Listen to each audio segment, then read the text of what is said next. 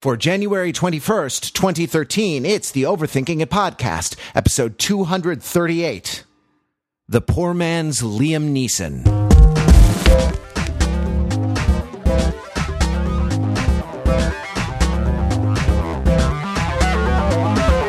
Welcome to the Overthinking It podcast, where we subject the popular culture to a level of scrutiny it probably doesn't deserve. From a balmy 80 degree Los Angeles, California.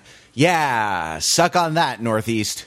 Uh, I'm Matthew Wrather, uh, here to overthink Arnold Schwarzenegger and The Last Stand and action movies and comebacks and all kinds of things uh, with the panel. But uh, we have a few things that we would like to say beforehand. So over to Pete Fenzel to kick it off.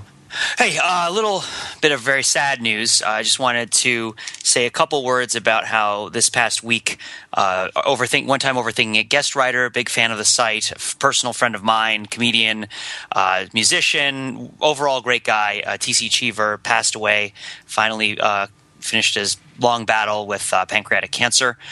he's very much missed by a lot of people is a wonderful human being. And uh, i encourage you to go check out the just say no to wonka article on overthinking it that tc wrote back in 2009 you get a sense for his distinct sense of humor and his outlook on things which was really remarkable and uh, and really really sort of glorious and wonderful presence to have in our, our lives those of us who knew him. So uh, just you know pour one out for TC, and we're gonna you know dedicate some sense of this podcast to him because he loved the site and he loved enthusiasm and talking about things that we love and care about and being funny and being a comedian, and we're gonna hope to entertain you a little bit uh, in, in, his memory and, and as a tribute and whatnot. So and look look on hoping to put something up on the site later this week uh, related to you know sort of his his work, but uh, for now, just wanted to say a couple of those words just so put in context. Uh, thanks, Pete. And it's sure. it's good that we uh, had him on the site uh, as a guest writer. I'm glad that we did that. Um, there's sort of no way to segue from that to anything else, so I'll just I'll just uh, jump right in and say that uh, our second announcement is that. Um, this is the the week of overthinking its fifth anniversary. It's January twenty second. In January twenty second, two thousand eight, we went live. We uh, you know published our first. I think we put five articles up that day that we'd uh, been kind of stockpiling and stuff. And uh, back back then, there will be blood was the hotness right? And there was, uh, you know, there was a lot of drinking of people's milkshakes. There was, it was some, all yeah. it was all fresh and new. I think talking about There Will Be Blood was like a big motivator in putting this site together, right? Like we really loved that movie. I recall I kept that ticket stub from that movie in my wallet for like two years until I lost my wallet. Well, it, it it sort of like highlights the impulse that gave rise to the site. That is like we thought this thing was really cool, and we had a lot that we like wanted to say and wanted to like get together with our friends and kind of hash out. And so that was the that was the sort of inception of overthinking. And it would be another year before the podcast went uh, regular. Went to the sort of weekly schedule. But so here it is, five years. Who who would have thought that we we would get this far? Uh, certainly not us. If you had asked us, um, I'm not sure what the over under would have been on on predictions, but like 18 months is is my guess. You know, right? Would have been the the median of predictions uh, from all of us as to to how it's how long it would have lasted. We're really glad that it's lasted a lot longer than that. It is awesome uh, doing overthinking it. So we are going to celebrate. So if you are in or around uh, the New York City area next weekend, January 26th, 2013, or if, like me, you feel like flying from Los Angeles to New York for this occasion, um, come meet us uh, Saturday, January 26th at 9 p.m. Uh, in Alphabet City at the, I think it's called the 14th Street Bar or the 11th Street 11th Bar. Street Gee, Mark, Mark is gonna uh, is gonna punch me in the face for that. The 11th Street Bar. Uh, in Alphabet City. So uh, that's where we will be. You can meet all of your favorite overthinkers. I know Pete is traveling down from Boston. I'm excited. It's going to be great. I've heard from from uh, John Perich that he is traveling down, and I have heard from McNeil uh, that he's traveling up from Philadelphia, uh, joining uh, Lee, and uh, other New York area overthinkers. And so, you know, you'll get to meet us from far and wide, uh, get to hang out, get to enjoy some um, enjoy some some drinks and some cake with friends. There will be cake. It will have our mascot on it. Uh, apparently, it costs an arm and a leg to put a custom picture on a cake, but we are going to do it. Because- All our profits for 2012 are going into this cake. Yeah, when right when when we asked you to click on that Amazon link, this is what it was for, right? A giant cake that we want to share with you. We want to give you, let them eat cake. Um, so uh, once again, Saturday, January 26th, 9 p.m. At the 11th Street Bar in Alphabet City in New York. Uh, can't wait to see you there. Panel, on to the question of the week. This uh, week marks Arnold's return to action cinema. And when I say Arnold, as if you needed me to clarify, I mean Arnold Schwarzenegger, uh, who comes back to the screen with The Last Stand, uh, where he plays alongside Johnny Knoxville, right? Now, uh, aside from a couple of Expendables movies in which he played, you know, not not main parts, um, the uh, the last time he really was in a uh, uh, an action movie was Terminator 3: Rise of the Machines um, in uh, 2003. So it's been 10 years for Arnold. Though he did play Prince Hapi in Around the World in 80 Days in 2004, I think we can like sort of. I think we can ignore that one safely as sort of. Is that noise. the Jackie Chan one? Was that the Jackie Chan Around the World? Is the Jackie days? Chan one? Well, the Jackie Chan wasn't even the main character. That's an excellent question. Who was actually the main character in Around Was it the Owen World? Wilson? Was it No, like a, it was a Shanghai it was Nights? it was Steve Coogan. Steve Coogan? Yeah. Who is, who is Steve Coogan? I don't even remember who Steve Coogan is. look like obviously it was Steve Coogan. Steve. Oh, sorry. Steve Coogan. Is Oh, it's it's the guy from Hamlet 2. The guy from Hamlet 2 was the lead in this movie. Oh, Yes, jeez. but he's he's uh he did you might know him. He did a, a series I think called The Trip. Um, that was a TV series that got released as a uh, kind of cut together, condensed, and released as a movie. And he's best known, I think, for being Alan Partridge, who is a character like a much beloved um, character on on British TV. Oh, He was also a voice in the Marmaduke movie. He's got winter radar all over him, man. Winter radar. So we are here to devote the whole. I believe is either a dog or a cat.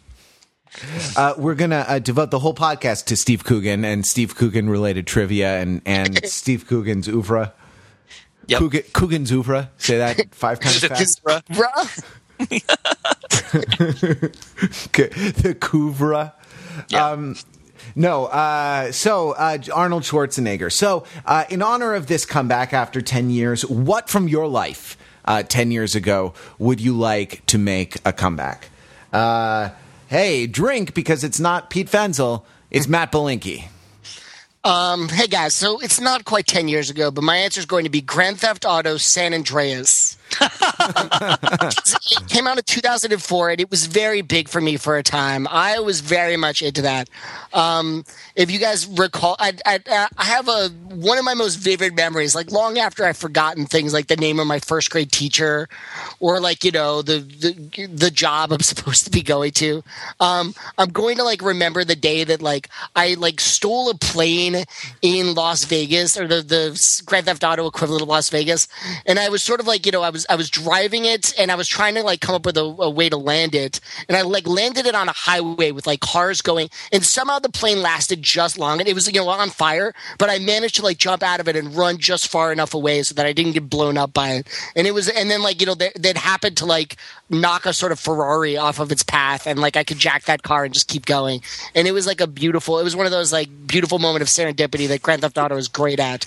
Um, so anyway, and I remember distinctly the moment I decided that I could not play Grand Theft Auto San Andreas anymore, which was when I realized I was spending a lot of time at the gym in Grand Theft Auto San Andreas.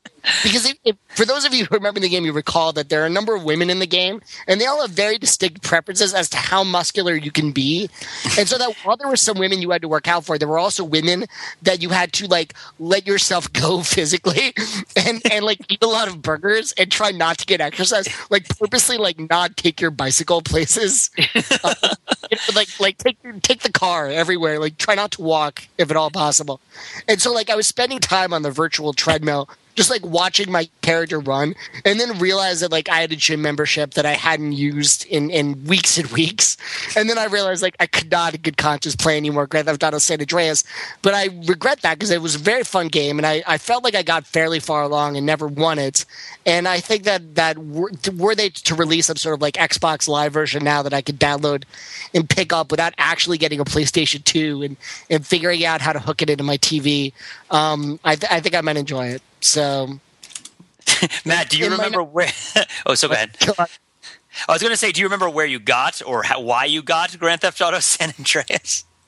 I don't remember, but I have a feeling you do. Yeah, I do. I bought it for you. Uh, I bought it for you uh, specifically on election day of 2004.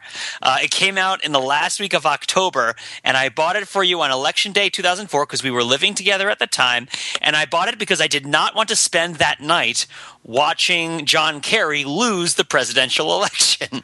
I did not want to watch the election returns. I was very anti-news at the time, and we were living with with John, right? And he loved to watch CNN, and I I was hoping there was not going to be CNN in the house, so I bought this video game in the hopes that we would be so captivated by the video game that we wouldn't watch the election results on the television. Uh, I was unsuccessful. We did end up watching the election results on the television. It ended up being pretty unpleasant, uh, but um, Grand Theft Auto San Andreas did turn out to be a lot of fun, and I don't regret the the choice of purchasing it. I think it might have even been from the Virgin Megastore in Times Square that I bought it, which is where I tended to go to buy uh, movies and video games at the time. Wow. Just for a sense of the Virgin moment. Megastore in Times Square. Yeah, yeah, yeah. Just for a sense of, of like occasion to to really make the purchase feel like a, an event. yeah, well, of course, and also because it was like a ten minute walk from our house. Sure, and it was like on my way home now, from work. Now that you mention it, isn't John Kerry also making a comeback? Oh yeah, that's right. That's right because he's going to hope. Yeah. so I was that, also thinking that, about. while I may never beat San Andreas, at least something from that night is is having a, a renaissance. Yeah, ten yeah, years later. And you also reminded me of the other time that I went to the Virgin Megastore to buy something very urgently just after it came out, which was when I bought the uncut DVD version of the Chronicles of Riddick at the Virgin Megastore on like opening day to bring it Yeah. home so that we could watch it. Although just Uh, a, just a warning for people: if you have the choice between watching the theatrical release and the, the the director's cut, they really added some things that they shouldn't have added to the director's cut. We don't have enough time to get into it. We should really do a podcast about the Chronicles of Riddick, Yeah. which is amazing. Um, Um, we could do an overview. We could do a whole overview on that movie, or just a podcast so people that, actually to it. that would probably be the best idea you've ever had. you know they're making a third Riddick movie, by the way. They've been saying that for a long time. A third one? like When was? are. I feel when like like second- on, oh, you second go to like Vin Well, Diesel's Chronicle- Facebook. Yeah. I mean, Chronicles of Riddick was the second one, wasn't it? Right, right, of course, of course. I thought you meant they were just skipping Chronicles of Riddick 2 and going No, straight to Chronicles of Riddick 3. September sixth, 2013. I'm going to I will come to Boston to watch that with you on opening day. Oh, that'd be awesome. Cool, cool, cool. Grand Theft Auto San Andreas, or actually, no, uh, Vice City was the first one. No, not Vice City. What was Liberty City was the one where uh, was the first video game that I could sort of watch other people play because you know I don't really play video games because I'm terrible at them, and um, and that uh, and and so I always watch people play video games. So I spent a lot of time in college, for example, watching you guys play Mario Kart 64 and that just doesn't have the same thrill as watching you know uh, watching you land a plane jack a ferrari and run on a virtual treadmill for some reason. You know change the virtual radio stations in the virtual car right? Like so that was Those were fir- good radio stations. You know, whoever's in charge of licensing their music really earned their keep. yeah. Uh, so i mean can you think of another one before that that was as much an experience sort of to watch as it was to play? I would say Resident Evil 2 was probably a big one. Like the Resident Evil ones were, were big video games for watching. I watched a lot of Resident Evil because I never wanted to play it because I hate horror and I get very scared by it. Um, but I, but watching the Resident Evil games is actually kind of fun. I mean, uh, 'cause I there's a lot watched a lot of I watched a lot of people playing Final Fantasy VIII, but I wouldn't recommend. uh, Like that was stupid of me. Shouldn't have done it. it's a very boring game because it's basically the, the the thing that enraged people about that game is like like one the most effective way to fight is you would like summon these guardian spirits who would then like deliver whoop ass for you. But summoning the guardian of spirits was basically like a, a thirty second long quick time event. Uh, that like never changed, and like you know, to, to the point where like you'd almost rather lose the fight than have to sit through the animation.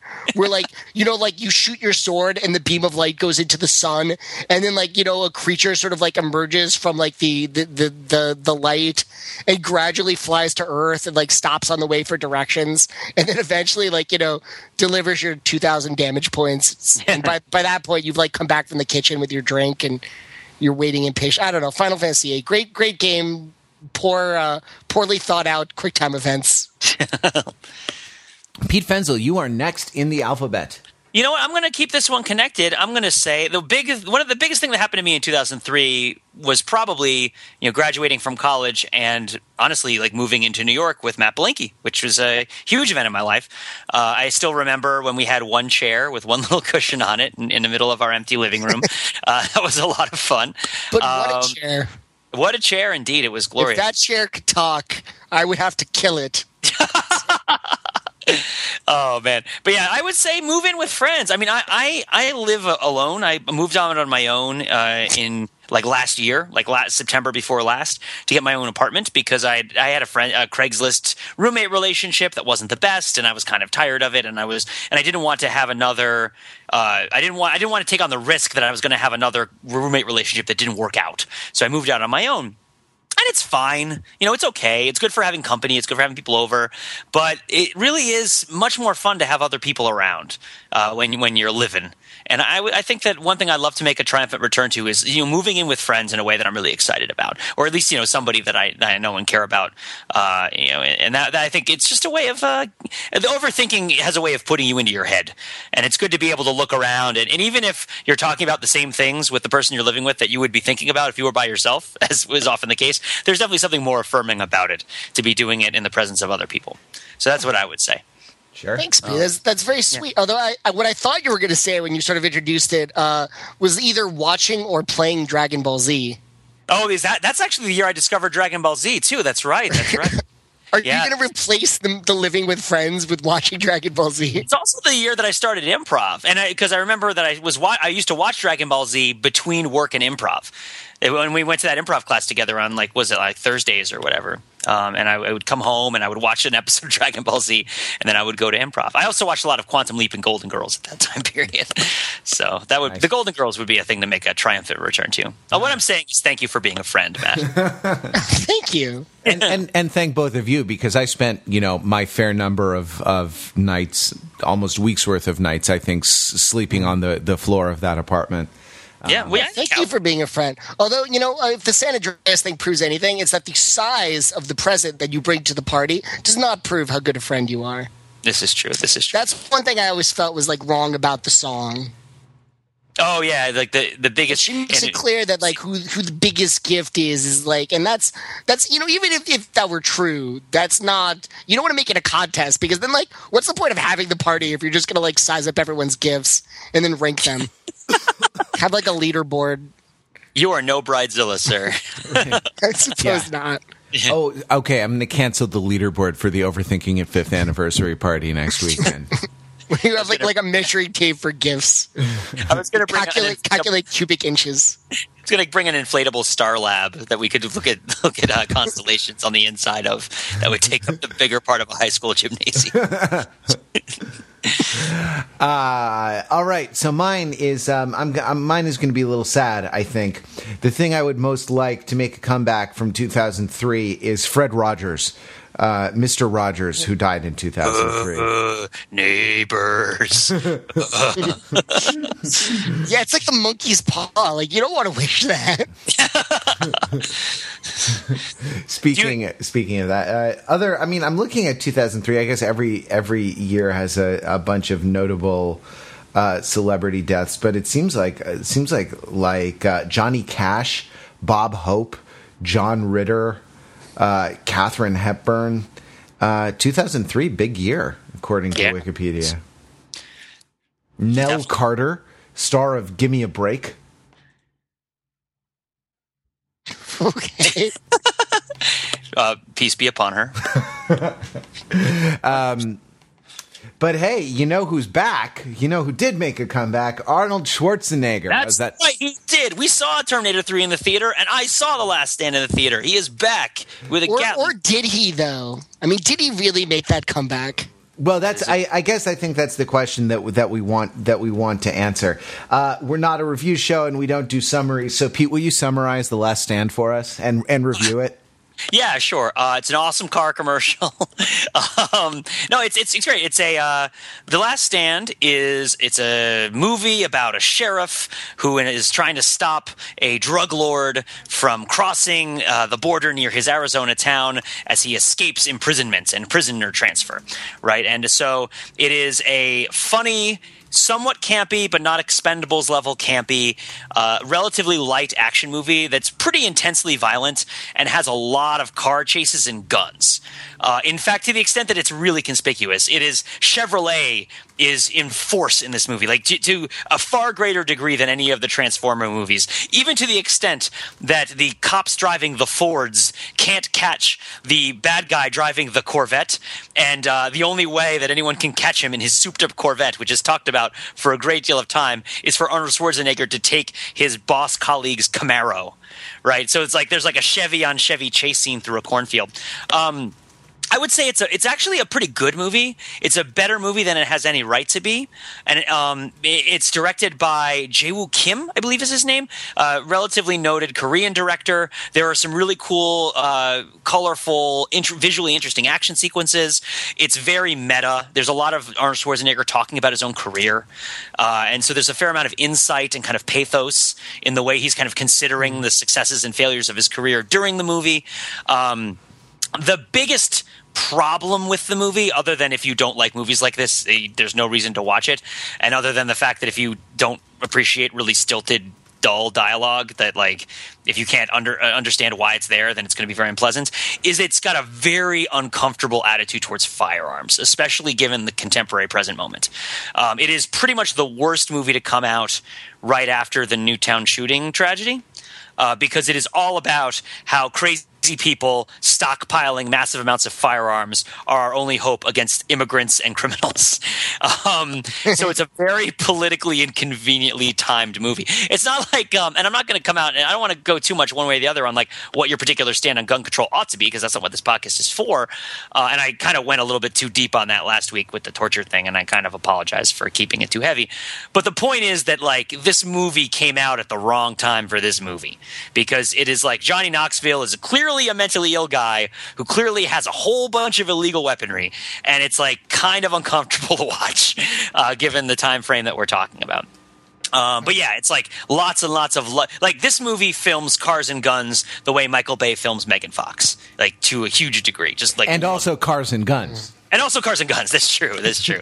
There's the, the, the gun gaze is all over this movie. Um, but yeah, Forest Whitaker is in it. Uh, Luis Guzman is in it. Um, what were you going to say, Matt? I was curious about the the Johnny Knoxville character. That, like you said, he's clearly mentally ill. I mean, how do they play him? He's crazy. He's he's actually not in the movie very much, which is a huge, I think, a huge misfire because he's very much wasted. Um, he has like one bit of business, which is jackassy, where he tries to climb a telephone pole. He's trying to knock a, like a telephone pole over to block a street, and there's this piece of business where he climbs to the top of the telephone pole to cut a wire, and then falls a great distance and kind of injures himself. And that's supposed to be the jackass moment, but it has no sense of whimsy. I mean, he's he wears like goggles and crazy hats. He actually wears the Joxer the Mighty hat at one point. Like if you remember Xena Warrior Princess and Sam Raimi's brother, right? Like like is that, that was Sam Raimi's brother, right? Um, was was was Joxer the Mighty and Xena Warrior the Princess this sort of like like mock epic camp hero who would follow around Xena and claim to be a great warrior and kind of had a crush on Gabrielle like everybody else did, including me at the time.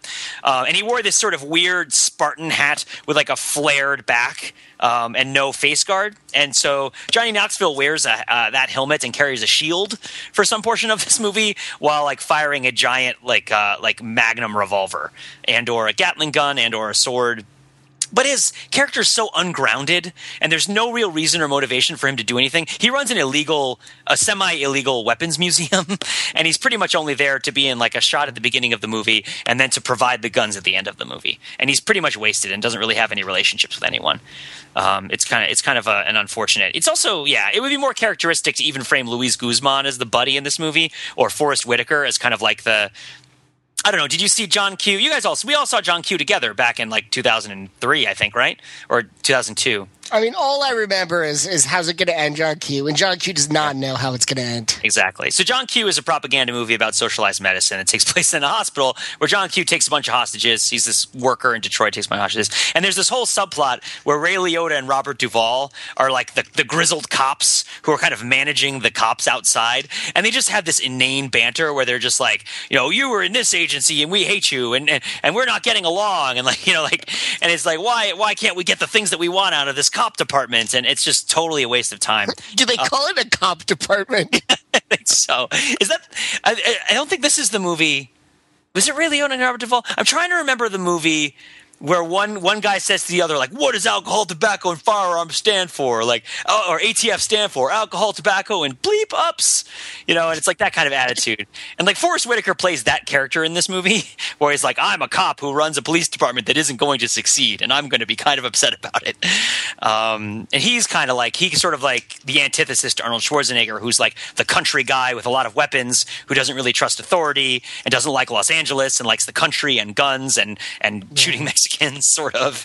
I mean- it's really uncomfortable politically. What, Um, here's the thing that I was I was curious about. And you mentioned the fact that there's like a bunch of sort of semi autobiographical stuff in here. Is that like doesn't the movie begin where Arnold Schwarzenegger is a Los Angeles cop, so he's in California, and then he has like he, he has to leave in disgrace. Like he somehow fails, or else he's a scapegoat for things that go wrong, and then he's sort of like you know he he retires. I mean, like this is this is secondhand knowledge, but is that the case? That's not quite what it is. Uh, Well, first of all, it's not in the movie. It's relayed not even through flashbacks, but through people talking about it during the movie.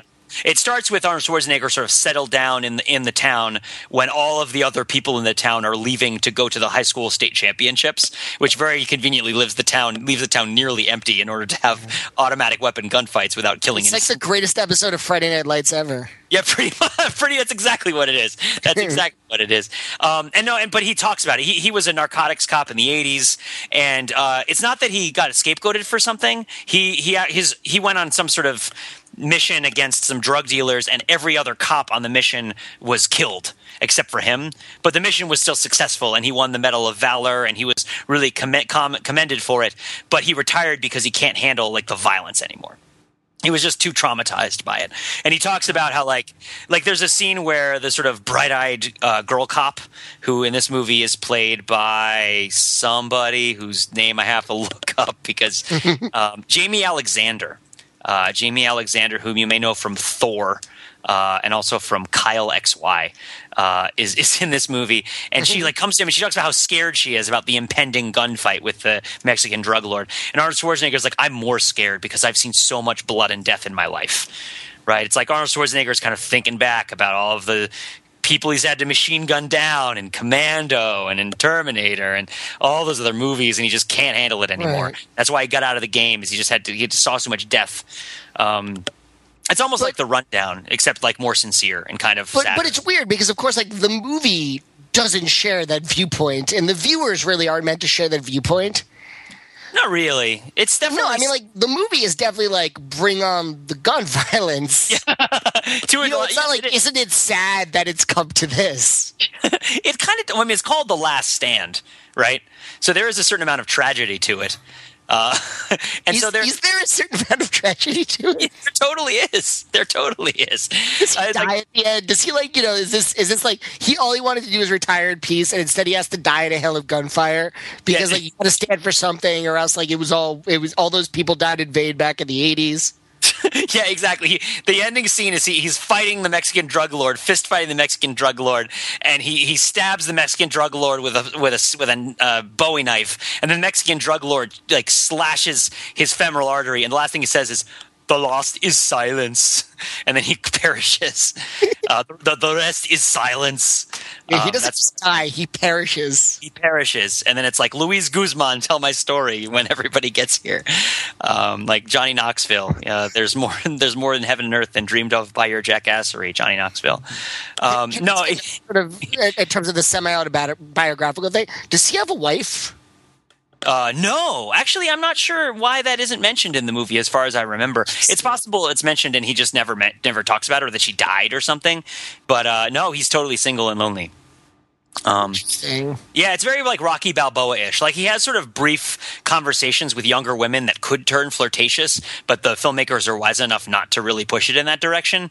Um, and so there's a sort of additional amount of pathos in that kind of choice, which also leads to another problem with the movie in terms of it being marketable is that there's like no sexuality in this movie at all, and very little that's sort of like uh, uh, it's all like power fantasy and no titillation.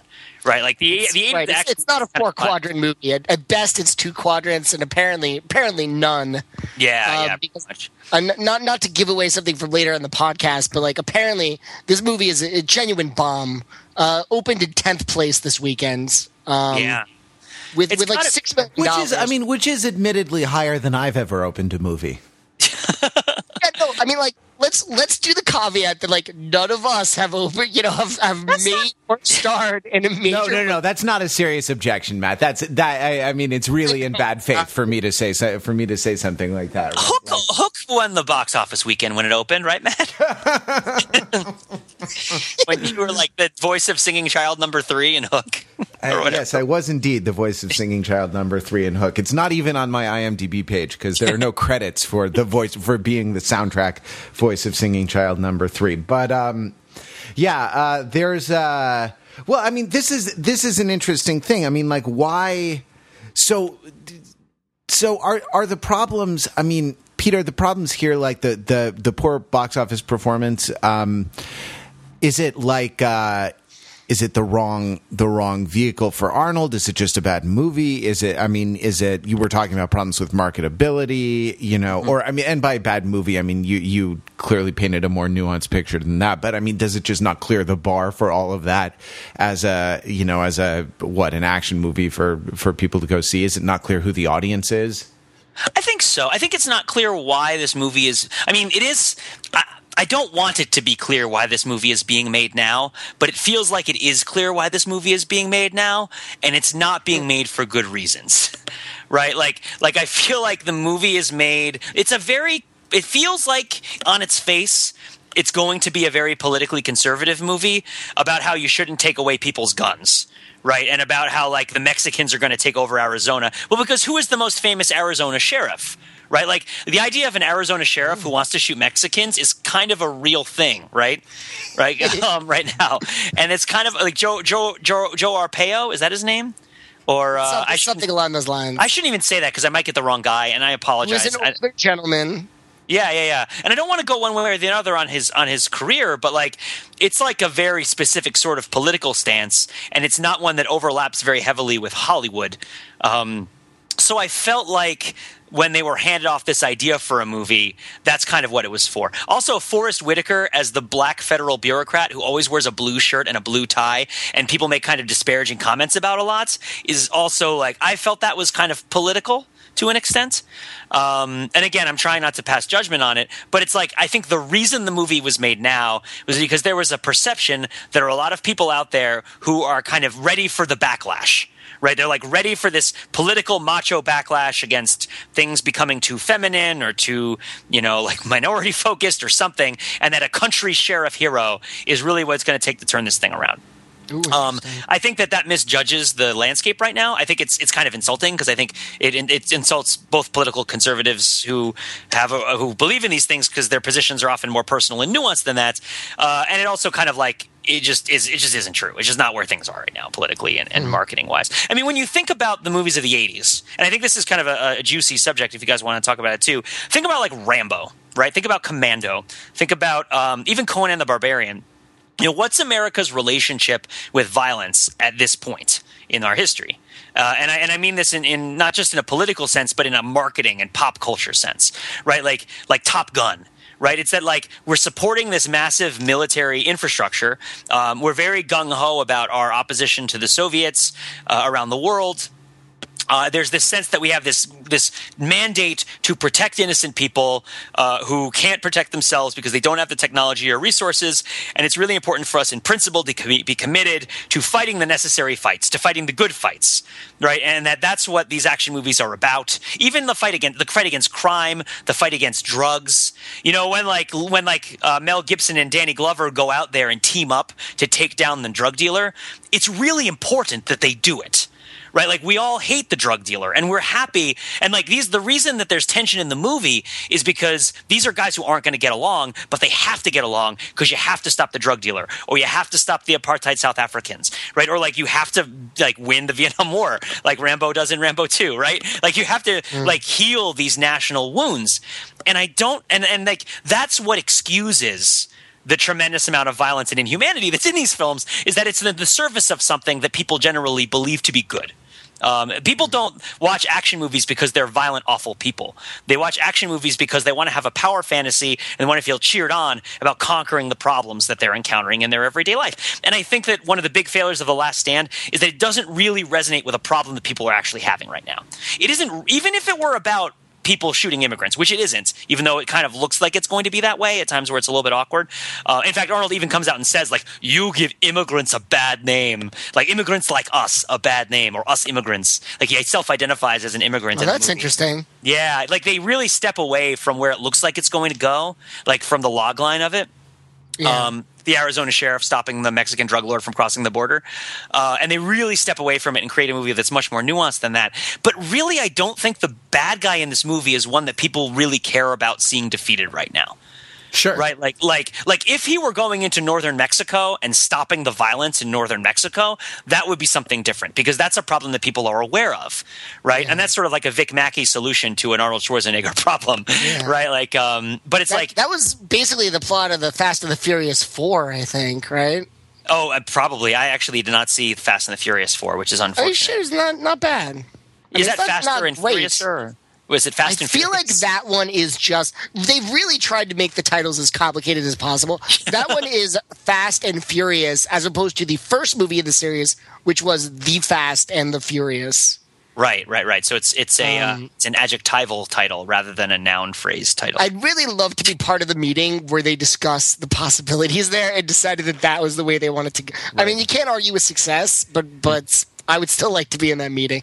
Yeah. Baby, um, baby, when you talk about comparative and superlative adjectives, it's got to be fastest and furiousest. furiousest? Where did you go to school? Harvard? It's got to be most furious, most fast and most furious. Well, it can't be fastest and most furious. That's yeah, that's that would be a funny meeting to be inside yeah. of. Yeah. I think if I were comparing, it's not it's not over. It's an ongoing discussion. I think if I were to compare The Last Stand to a consumer product, I would compare it to the Segway in the sense that it's like, oh, this guy who's really great is has been building up that he's going to make this thing, and he's been talking about it for a long time, and it's been a long time. There's a lot of suspense, and he's going to do this thing, and it's going to come out, and and he's and and it's going to be a commercial consumer product, and he comes out with the Segway, and it's not like the Segway is a bad product in the sense that it's not poorly designed really it, it, works it sort of does what it's supposed to do right which is carry around mall cops and and let people tour the washington mall for a couple dollars but it's like the thing is that it doesn't it doesn't resonate with people in the sense of a problem that they think they have right it doesn't like address a problem that people think they have it's like an innovation in search of a use Right. And I mean, we could even talk a little bit about that and like innovation. What is innovation if it's not useful? What is innovation if people don't actually want it? It's just cleverness. Right. And so, like, you can execute an Arnold Schwarzenegger movie, but if it's not an Arnold Schwarzenegger movie that that resonates in some way with something that people really want to see, like, think about, I mean, Kindergarten Cop, right? Why would people see that? Because they care about children, right? These are because the audience is having kids. They're at the age where they're having kids. The baby boomers are, are you know, are are parents now, and and they're looking back on their younger days, and they kind of want to see themselves as as heroic and, and masculine dudes um, while still being parents, right? Why why do you make like um gosh, like like uh, the sixth day, right? Like even if you make the sixth day, why do you make that? Well, you make that because cloning is happening, right? And like Dolly the sheep is happening, and and genetic engineering is happening, and it's a public anxiety that people yeah. have. Why do you make? I don't know why you make end end of days, right? Is about the the apocalypse, right? Literally well, about like the apocalypse. Yeah, exactly. But End of Days was made in 1999, right before the millennium. And there was Oh yeah, that's good. yeah. It's for the same reason that they made that that that series with Lance Henriksen. with the Ouroboros. Yeah, yeah, yeah, exactly. Millennium. So like it's like if you look back at the Arnold Schwarzenegger movies, they happen for occasions, right? Like they they they happen for reasons. You know, like um and and it's and it's and, it, and they they resonate with something that's happening with people now. Uh, I'm trying to I want to look back at some of the other ones. You know, like I mean I mean Terminator is in the 80s and it's a, sort of a lot of terminator is about 80s party culture and what it's like to be a single woman in the 80s and to sort of feel victimized and in, at risk from the men around you right? And then like and again terminator 2 is another parenting movie. True lies is is about um, sort of the the it's one of the many sort of spy movies that came out in the post cold war era where it's sort of like do we still need spies? What role do they have? You know is it can you go back? Similar to the the tom cruise mission impossible movie you know like um I mean, why did they make Batman and Robin? I don't even know. That's not even worth seeing doing it. Um, but yeah, exactly. But I mean, that's not an Arnold Schwarzenegger movie. It's Uh, No, not really. You know, when I try to imagine The Last Stand, you know, a movie like sort of pops into my head is a Tremors. Oh yeah. Well, for Tremors, yeah, yeah, yeah. Okay, go ahead. Go ahead. Well, no, it's, it's because like part of it is about like it's it's set in this sort of like almost like fantasy version of like the, the modern day American West, this sort of small town where like everybody's full of folksy wisdom, and the the the, the vistas are beautiful, and you know everyone drives a pickup truck, and there's a lot of there's a lot of dust, and it's all sort of like uh, tinted in, in bright sunshine. But it's also I'm I'm thinking of one scene in particular where there's a couple of uh, of I, I, this is the way I remember them as a survivalist, right? And they're they're stockpiling guns, and maybe they're always talking about you know how how society is going to go to hell and, and civilization is going to collapse, and they're the only ones who are going to be ready. I remember the woman is played by Reba McEntire. I don't, I Right, don't know right. who plays the man. Um, and then there's this It's scene Michael, where it's Michael Michael Gross, Michael Gross of uh, of Family Ties fame, the father from Family Ties. Really? Wow, Yeah, that's interesting.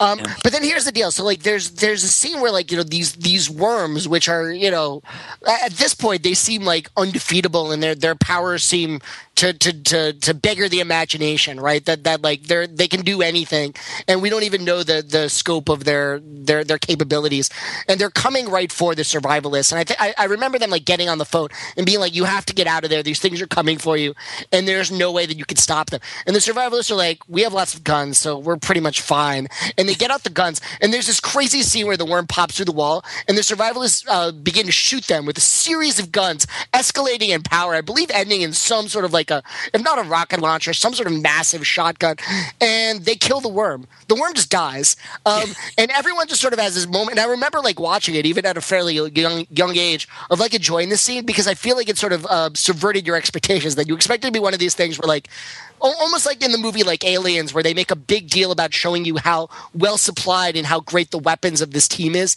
only to show you how easily that the aliens just cut through them, uh, and that like you know whatever it is they think they're ready for, they're not ready for this. And what this scene shows is like these survivalists, these these almost like you know semi paranoid crazy people living in the American West are actually very well prepared for whatever the threat is that's coming from from beyond the border or from like you know this this alien other that, that that's going to sneak up on us one day, and that they were right all along, and that everyone else was the ones being naive. Yeah, and I, I think this movie could do that, but I think the way that Johnny Knoxville is portrayed is a lot more incompetent than that. I mean, it, it, well, you know what? I think about this, and I think about the Independence Day, and I think about the it, top ten Independence Day article I wrote all those years ago, hmm. where the, I think one of the big ones is like, you know, crazy people are our greatest natural resource. Right in the United States, that we have this like vast array of like eccentrics that we allow to follow their free their freedom and their dreams, and then at times when we don't expect it, they turn out to to be there. And I think that um, if you think about well, why is tremors exist? Uh, well, maybe it's about social change, and it's about the, how the world was changing in 1990, and it's about how like people are anxious about the the ground beneath our feet shifting, right? And so there's an anxiety where people think the world makes sense, and then these these monsters come, right? And it's like, oh no, the world doesn't make sense. And there's a there's a the character of sort of the crazy person who can fight the monsters is like is, is comforting because people don't make sense either.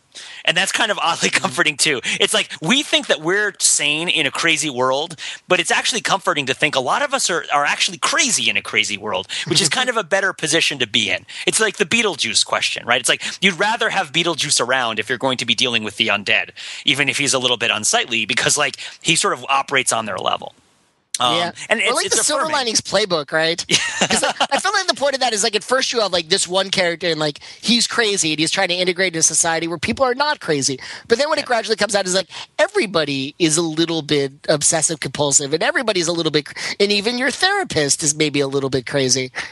Yeah. Um, so you know, to- it's it's more of a continuum of craziness. Yeah, yeah, yeah. I Um, love one of the things I love about that movie is how um, how people are happy with how things work out, right? Because like the that the, at the end of, I mean, I don't, I guess spoilers for the Silver Linings Playbook, the couple gets together, right, in the romantic comedy. Um, but it's like at the end of the movie, you have like an unemployed thirty six year old dating like a twenty one year old widow who clearly has emotional problems, and it's like this. This should be uh, one of the reasons, perhaps, why the movie has taken a while to gain traction is that it's not really clear that this is something that we want to have happen, right? Like, like why do we want Bradley Cooper and Jennifer Lawrence to get together? Like that seems like something we should be against. Um, but in the framing of the way of like the way the world of the movie is painted, this is like something that people can generally be excited about because it's so much better than what they have generally, right? Like it's like the world is already so emotionally scarred and like things are already kind of like so messed up. Like the dad is this bookie who clearly is going to ruin himself at some point, you know, and like the mom is just sort of like holding on for dear life and trying to make things work. You know, like they have buddies who keep escaping from the mental hospital, just sort of showing up whenever they want. And it's like, oh, Oh, like he's dating somebody who's 15 years his junior. You know what? That's kind of nice. like that's that's like a nice thing. Yeah, People good for both of them. You know. Exactly, exactly. And I feel like that matches up to reality a little Yeah. bit better too. Because how many how many of us don't have friends who are in a couple that just seems absurd? Yeah. Right? Like, you know, and it's like how many people don't have that kind of thing where there's something in your life that you feel like is not quite right or shouldn't really be that way. But when you step back with a bit more of a kind of like forgiving attitude about the human condition, it's actually pretty awesome. You know? Um and, and you can feel lucky um for that. Pete, can I, can I ask you a Guys, quick question? call my girlfriend. Aw. Can I ask you like a question? It's a little bit of a tangent, but it's related because I, I like this idea that like movies come along for a reason, and that it's not like this movie was greenlit just because it happened to land on top of a pile on the day where they had extra money. It's, Yeah. it's because like it, it resonates with something that's true. I went to see uh, I went to see The Hobbit uh, a month or two ago, and there were two back to back trailers for movies about the Earth has become uninhabitable and is now an insanely dangerous place that like we want to flee as soon as is humanly possible. One is the Tom Cruise movie Oblivion, and the other is the Will Smith movie. Uh, I believe it's called After Earth, which Right. I'm a little indignant about because I am the only big fan in the world of the animated film Titan AE. Oh, is that based on that? Is it are they No, the it's completely Oh. unrelated. But Oh, like, okay. there already is a movie basically called After Earth, um, Right. Or that that's that's sort of mine that territory, and they're both about like. You know, everybody has abandoned Earth, and we Mm-hmm. find ourselves sort of stranded there, and now we have to deal with like the many, many dangers of like a planet that is no longer inhabited by human beings. And like literally, the trailers were back to back, and there was like this sort of like confused undercurrent in the theater because it like they they really did seem conspicuously similar. Uh, I mean, not not just the, the thematic material, but almost like the way they looked, and the fact that they're like sort of A list movie stars that were sort of like you know uh, are, are sort of uh, surrogates in this in this environment. And so, like you know, I feel like it doesn't say anything good about the sort of state of the world. The fact that like you know people can sort of like readily wrap their head around the fear or the the idea that like you know the the, the world is going to be like a place you know like like is, is going straight downhill and we could easily sort of see ourselves having to like just basically ditch civilization and start again somewhere else mm-hmm. So like what what do I think about that? Is that the question? Oh i don't know i just i just thought that in, in terms of it well yeah i mean I have a, have a pretty I have a, I have a pretty strong reaction to it, and I think it's related to what movie you're watching when you go to see it. So, The Hobbit, right? So, the, what is what is something else that happened ten years ago? The Return of the King came out ten years ago, right? Uh, that came out in two thousand three, and so the reason they made The Hobbit is because the people who loved The Return of the King when it came out uh, are now old enough to have children. And thus, The Hobbit is the sort of PG-ish adaptation of, of that franchise, so that you can bring your kids to it right? You can bring your kids to go see The Hobbit, uh, and that's that's the the hope is that like we've gone long enough, and it feels like it might be a little early, but like we've gone long enough that those people can go see this movie.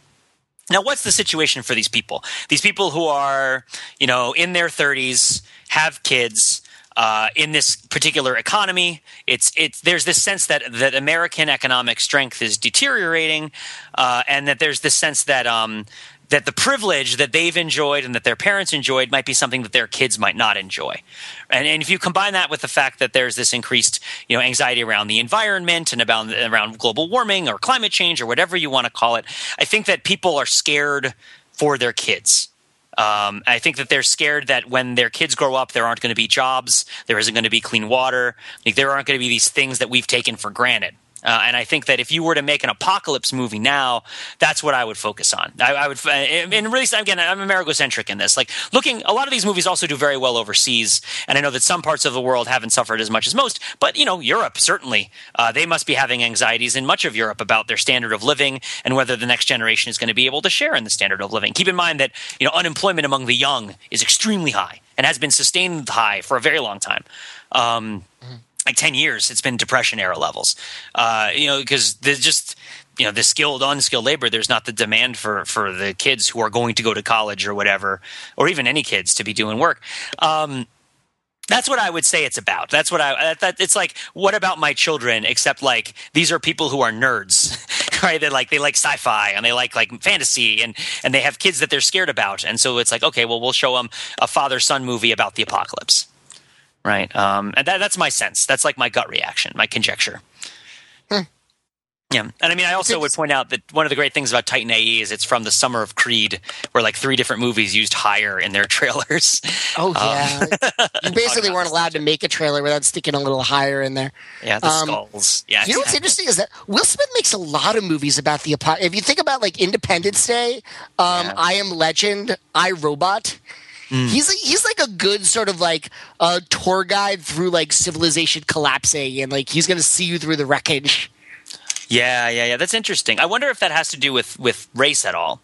Because I mean, what is the other notable thing about Will Smith other than he's like a hugely successful actor who who uh, makes all this money? Is like he's one of the biggest uh, black stars in Hollywood, like black leading men, right? Like more, yeah. even more than Samuel L. Jackson, right? Who's a character actor for the most part, right? Uh, I mean, not for the most part, maybe more than a character actor, but still, like Will Smith is like the big leading face of so many of these big movies, and it, and there's certainly a sense that like if you want to think about the African American experience, that society kind of has collapsed to an extent, or that you have to fight back against a societal collapse right? Like you have to, like you know, the people around you and the situation around you might not be great, um, but you you have to survive and you have to build your legacy. You have to do what you can, right? Like, yeah. um, my- you know, it's it's for some reason like as soon as you said that, I'm sort of thinking of like Denzel Washington's. What what I'm thinking of is like his sort of biggest attempt to be like a big budget, you know, blockbuster action star, which is uh, the Book of Eli. Big re- attempt. Yeah, exactly.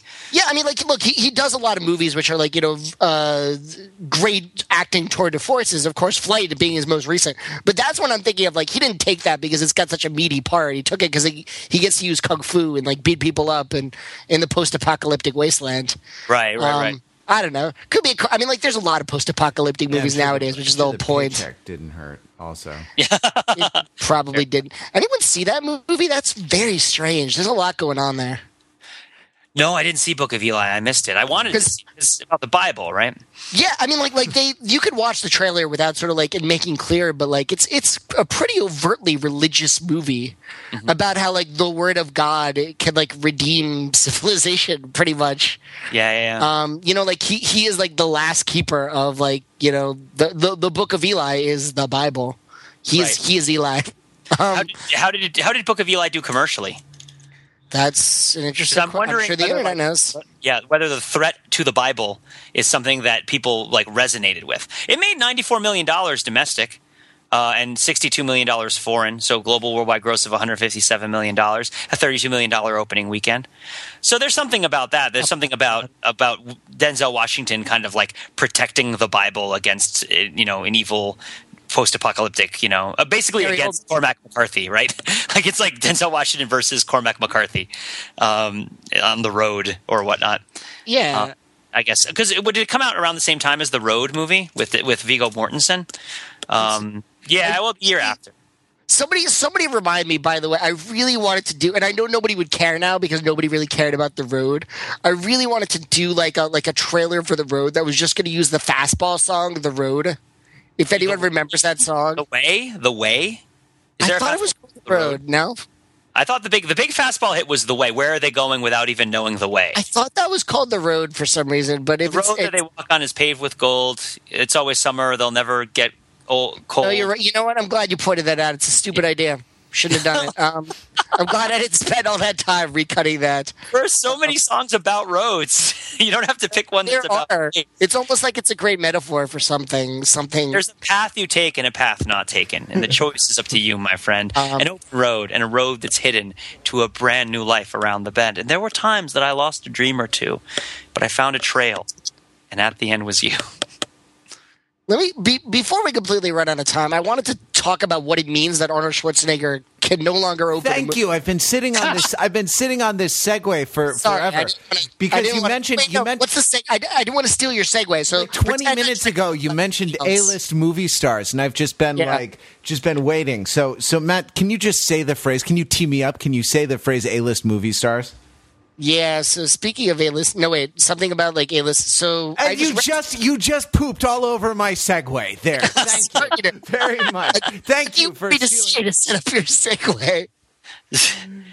Speaking of A-list movie stars, Okay. probably doesn't deserve. Let's go home. no, no, no, no, no. Let's finish. This is what we wanted to talk about. This is like the topic that we wanted to talk about. Yeah, this is right when we were planning I mean- when we were planning this. Um, Yeah.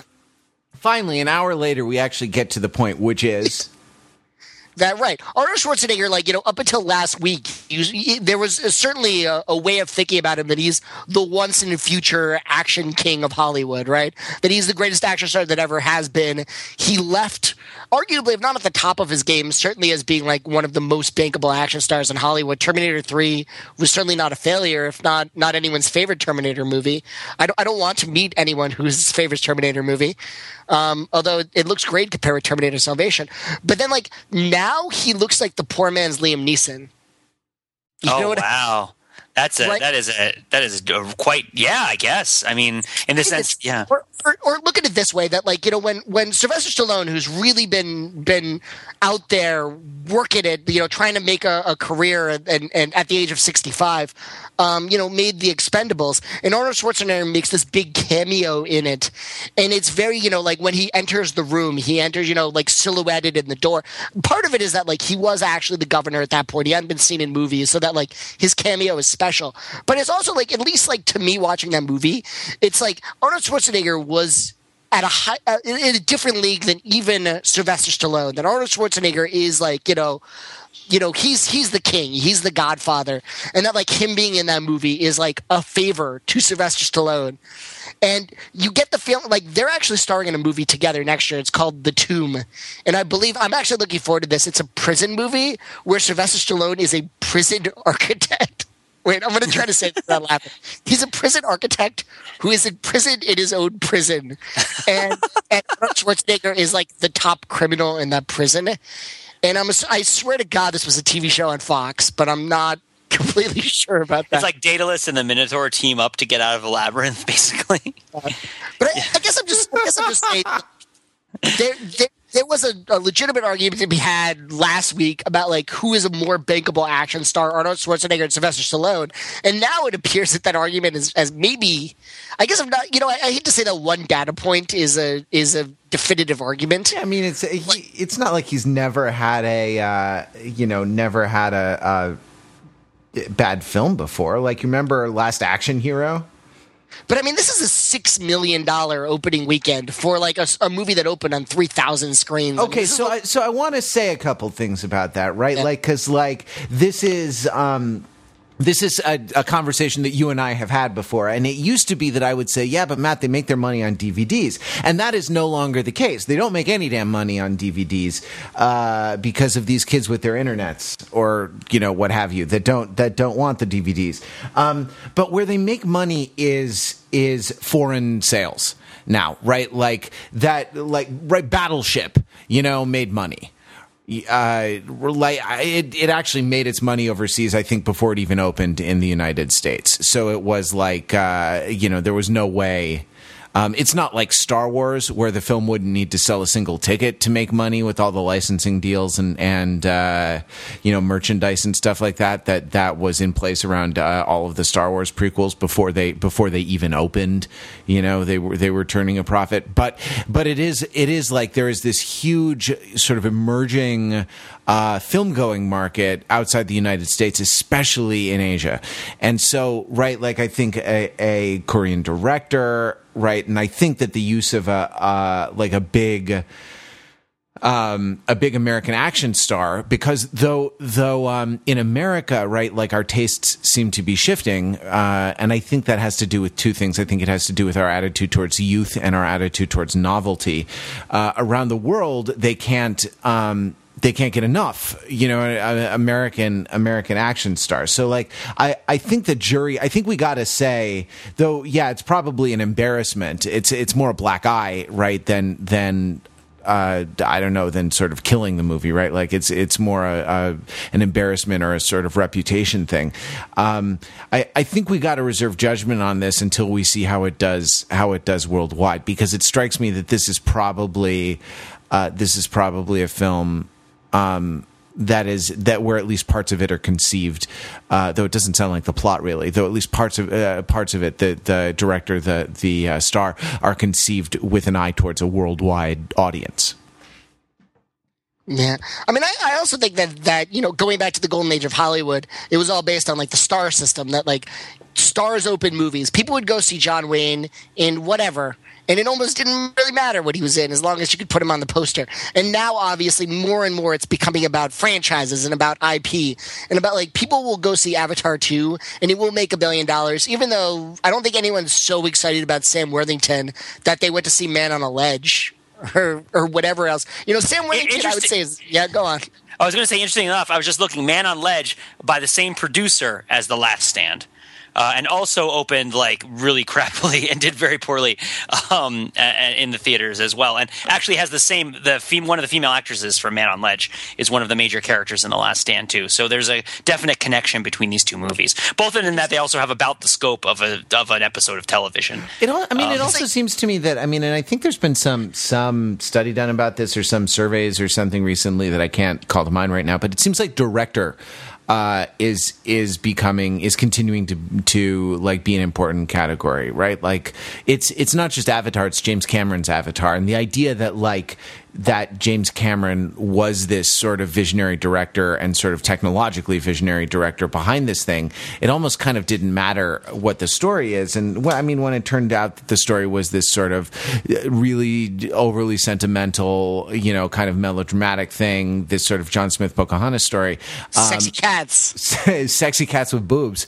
The right, like the, no, it, it, it had something that the that this sort of Titanic audience could sink its teeth into, right? Like uh, as well well, right? Uh, that that kind of sentimental story, but it it the the leading up to it, it was like no, James Cameron is like finding a new way to make movies, and I think that the the story with Peter Jackson and The Hobbit is is very similar. You feel like you feel like you know there's a Peter Jackson behind. Uh, are we going to be in? Are we going to be in in good hands? I mean, the, the same thing with Quentin Tarantino, right? The, the people sense, going to see The Hobbit are not all fans of Sherlock. Right. Right. Yeah. In the sense that that's what that the actor.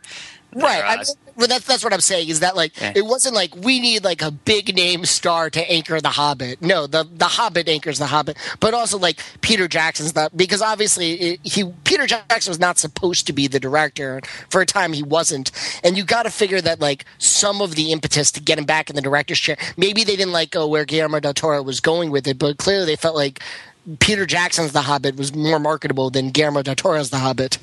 I thought I, I did not follow the ins and outs of that, but I thought that that he left to make Mama, right? Like but uh, but but I mean, he, he, may have been shown the door. He was supposed to direct it, and, and he wanted to direct it, and I, I, I don't remember the details of it, but I think it was it was either either they they didn't like the direction he was going, the producers sort of forced him out, or else they really always wanted Peter Jackson, and Guillermo del Toro was sort of, and and they eventually managed to convince Peter Jackson to take over, and then they dumped Guillermo del Toro on the second. Yeah, I mean you know you never really know with these things, even though everybody knows everything you know about the business now because of the internet, right? You never really really know because there's so much um, kind of storytelling that you know that goes on around around the PR around these things. So who who knows what happened with that? But like the the end result, I you know right, I think we can say was that you know you had the sense you had this sort of sense of an auteur behind um, mm. you know behind the camera, sort of. Uh, sort of uh, you know i don't know sort of yeah. making it i mean pete you, you actually saw the movie are there parts of it i mean even just like uh, relentless violence or something like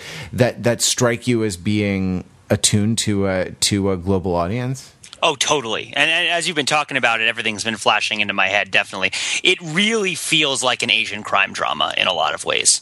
Um, the most notable scene of this type and this is probably the best scene in the movie uh, in terms of just a, a, really interesting filmmaking scene is that there's a car chase where the corvette is driving through a field of corn and the and the Camaro is also driving through a field of corn, and a lot of it is filmed very close up from right inside the windshield of the Corvette as the really really bright stalks of corn are being sort of pushed over by the noise of of the nose of the Corvette, and the ears of corn are hitting the windshield, and there's the really really bright blue of the sky and the very very bright yellow of the corn stalks, right? And it's like it's like very like Hong Kong cinema right? It's like, or like, it, or not even Hong Kong, maybe Japanese cinema. It's like, it feels very much like more Asian kind of movies. And I apologize for my lack of specificity in remembering which kind, but like, I guess Korean because he's Korean. But it's like, and then and then there's a moment where they figure out the two the two stars who are chasing each other are Schwarzenegger and uh, the last guy's last name is Noriega. I kid you not, who plays the drug dealer,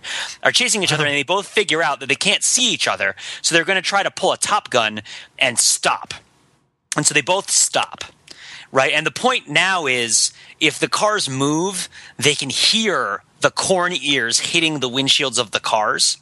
And so they there's sort of like a, a tense silent moment where they're listening through the corn for whether the other car is going to move or not.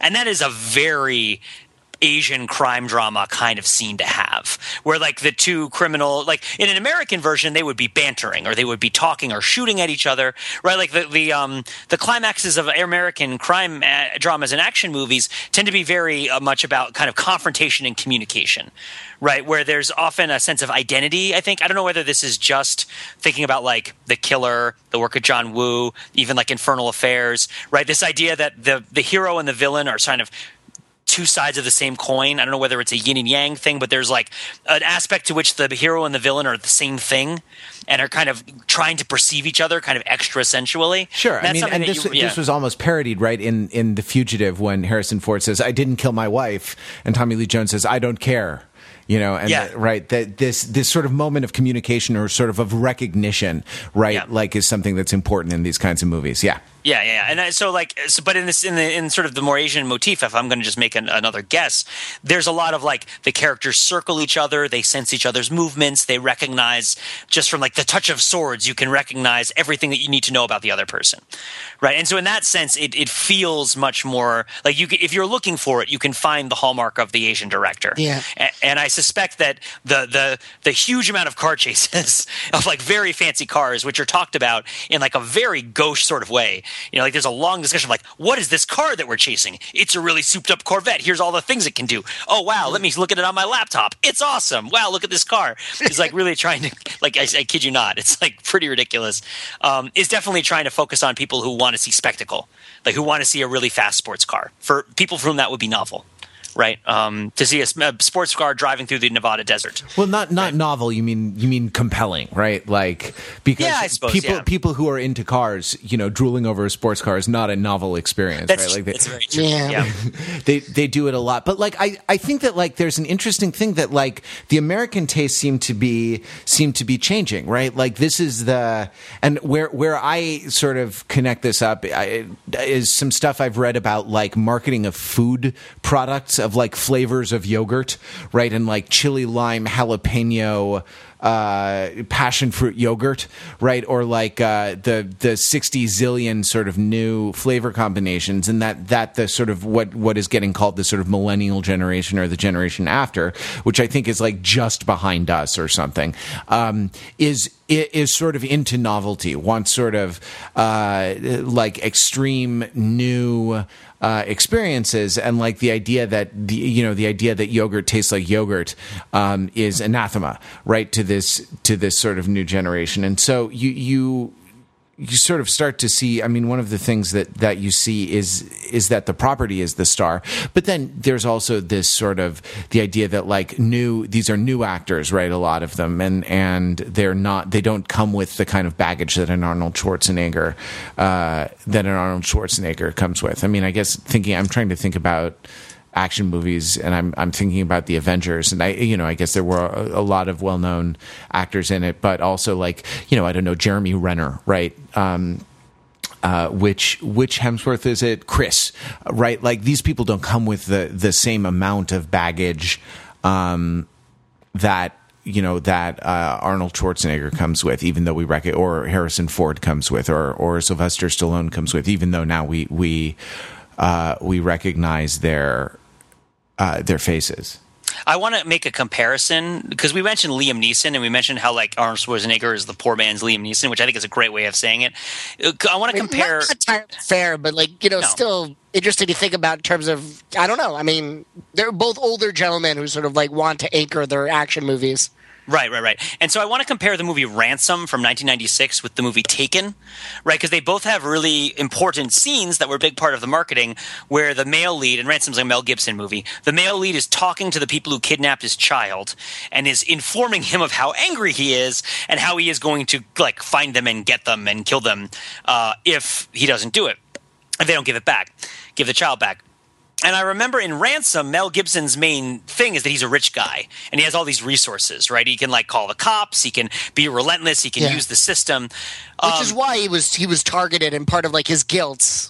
yeah, exactly. So it's like his speech focuses on this is how upset I am.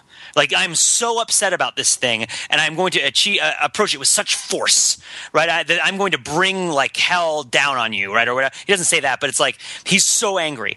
Liam Neeson, though, what's what's sort of the big part of his speech that's novel is like, I have a very particular set of skills right like there's this there's this unknown the really compelling thing about the taken speech which was like one of the most important i think movie moments in action cinema in the past couple years uh, is like in terms of like what does action cinema mean now is like you don't know what's going to happen when Liam Neeson finds these guys right? Like anything could happen when Liam Neeson finds these guys because Liam Neeson isn't really known for doing anything specific other than being really threatening and, and like being large and smart and powerful and kind of crazy right? Like like Liam Neeson when he shows up he could fight a wolf. He could you know hang out like, he could hang out with Emma Watson. I'm Watson. Um gosh I always confuse the two. The one who's married to uh, Kenneth Branagh oh god E- Emma Thompson. Emma Thompson thank you not Emma And he Watson could pull out his Like, lightsaber. yeah he could melt his he could- face off Yeah. Right, I was gonna say he could melt his face. Off. He could, uh, yeah, he could like win a bunny at a carnival. Whereas when Arnold Schwarzenegger finds the bad guy, you know exactly what's going to happen. Um, and I, I kind of want to connect this to like torture porn too, to like Saw and stuff like that, where like people, if you have that urge to see violence, like you want to see violence you haven't seen before. You want to see sort of like new and inventive kinds of violence. You don't want to see the sort of old standby violence, right? Like, uh, and, of and things blowing up. Yeah, you don't want to see uh, uh, that. Right, that's why in Bad Boys 2, like they couldn't just show you TNA anymore. They had to amp it up and show you TNA in the morgue. Yeah, and that's sort of why the Expendables has to be kind of a joke, right? Is that like because you know Expendables has to be overloaded and a joke. You can't do. That's why the Expendables two is so much better, I think, than Expendables one. Is that like it understands its role in the culture better. It understands that like if you're just going to go straight down the middle with it, like you don't have anything that people are interested in in America. They want the new thing. They want the the thing they haven't seen. Yeah, totally. Whereas in Asia, you know, Arnold Schwarzenegger in, in a car chase, they don't see that as much. You know, it's they didn't have movies, movie theaters as much in the mid '80s in parts of China, right? Like, um, it's a new thing for them. And so actually, the the idea, I mean, like actually, why why Taken, I think, is sort of more artistically successful than than torture porn. Other than, I mean, not being reprehensible, you know, uh, on on its face. Uh, though there, there are some problematic things about Taken. Um, it, I mean, there's yeah, definitely. probably cultural stereotypes. Yeah, I mean, we're. I, I think we're talking about a difference of, of degree, uh, or or maybe a sort of small qualitative difference, but not a difference in kind. I think. I think the the reason that that Taken speech is so good is that like in um, that that speech kind of gives your your your sort of fantasy, right? Like gives your sort of fear, your kind of sci- this like psychoanalytic idea of like simultaneously feared for and longed for, right? Um, fantasies, uh, like time to work, like oh God, what is Liam? Ne- uh, You know what I mean? Where, whereas in, in torture porn, of course, it's all done to uh, Jack Bauer's daughter in you know very explicit detail. Yeah, yeah, yeah. And I was just thinking about um, Sylvester Stallone and where he fits in. He his sort of reinvented action movie type is a guy who's fairly inscrutable. Like like the Sylvester Stallone character in the Expendables, whose name entirely escapes me. Like he he doesn't really show what he's thinking about what he's doing. Um, right? He's sort of like there's a great scene in Expendables 2 where he's like, yeah, you know, we like to keep it light, but when we get dark, we get pitch black. Pitch black. Right? Yeah, exactly. Where it's like you don't really know what I'm really like because I don't share that part of myself with you. And that's kind of why it's interesting to watch me as an action movie hero because you you know what I'm going to do, but you don't really know why I'm doing it, right? And like Arnold Schwarzenegger, his mo- his methods aren't novel and his motivations aren't novel, right? So it's like, so what's the what's the sort of contemporary kind of excitement? What's the hook for seeing this one? Again, I don't think it's a bad movie. I think it's kind of a sublime movie in certain ways. Like there's a certain there's a certain depth to it. It- It's also a lot of shallowness to it. It, it has a bumpy bottom, um, but. Uh, but Schwarzenegger's performance isn't bad. It's just that I don't think I think that if he wants to be a viable action star, he needs to figure out a new way of being an action star other than being the sad, old, tired action star, which nobody wants to watch, right? Like because it's sad, it's tired. like um, you know, like Bruce Willis has a new way of doing things. You know, he's got the bald head and he's kind of super intense and um, you know, he's sort of like quizzical and kind of questioning the world around him, Right. which he sort of has always done. But yeah, Harrison Ford hasn't quite figured it out. No, no, he's another one who hasn't figured it out. I blame Calista Flockhart for that, though. she made him too happy. Yeah. Is that the problem? I'm actually really curious how the new Die Hard does because it's it's interesting. They're going back to making it R rated after the last one was PG thirteen. So it's it's really like a test of like whether they can recapture the old magic by by trying to recreate the old template instead of like trying to trying to triangulate a new audience for themselves. we'll see. It'll be interesting to see how it plays out. Because the last Yeah. one was successful, I think, even though it wasn't quite what people Well, wanted. not not beloved. So I mean, I'm hopeful that like making it R rated, so they can at least. The thing is, like, if the whole catchphrase of the series requires an R rating to be able to say, I say you kind of locked yourself into an R rating. yeah. Makes sense to me. Well, uh, I You know what other you know what other phrase requires an R rating to say? That's coming up. But I'll pass it to Matt first for a little business. Yes, um, I think I think you know what else w- requires an R rating is ending the podcast. No, I had a better segue than that. I forget what it is now. The um, the the thing that I wanted to just highlight before the end of this is not that you can email us at podcast. Um, at overthinkingit.com. It's not that you can call or text 203-285-6401. It's not that we invite you to join the comments on uh, the show notes for this episode. It's not that, hey, it would be nice if we got back into uh, giving ratings and reviews uh, to the episode on the iTunes page, which is uh, still the way that most people find podcasts.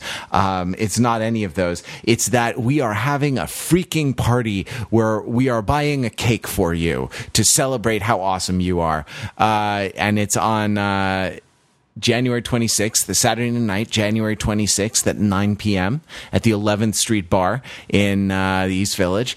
And you can uh, come out and join us. You don't, I mean, uh, there's a Facebook. Uh, event and it would be nice if you RSVP'd on the Facebook event that way we could know uh, what to plan for how how big a cake to to buy whether we need a cake that's the size of a tabletop or or just a small you know a small like six by six inch cake that we no I'm I'm kidding. We're getting a cake the size of a tabletop in in any case.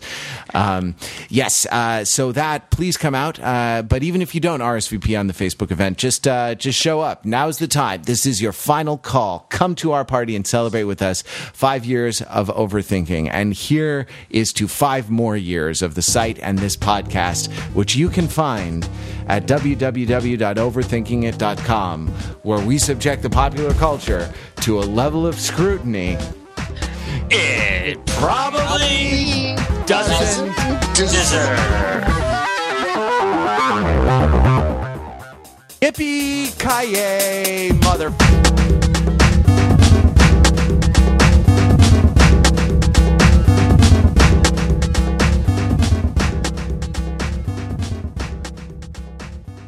It probably doesn't, mother.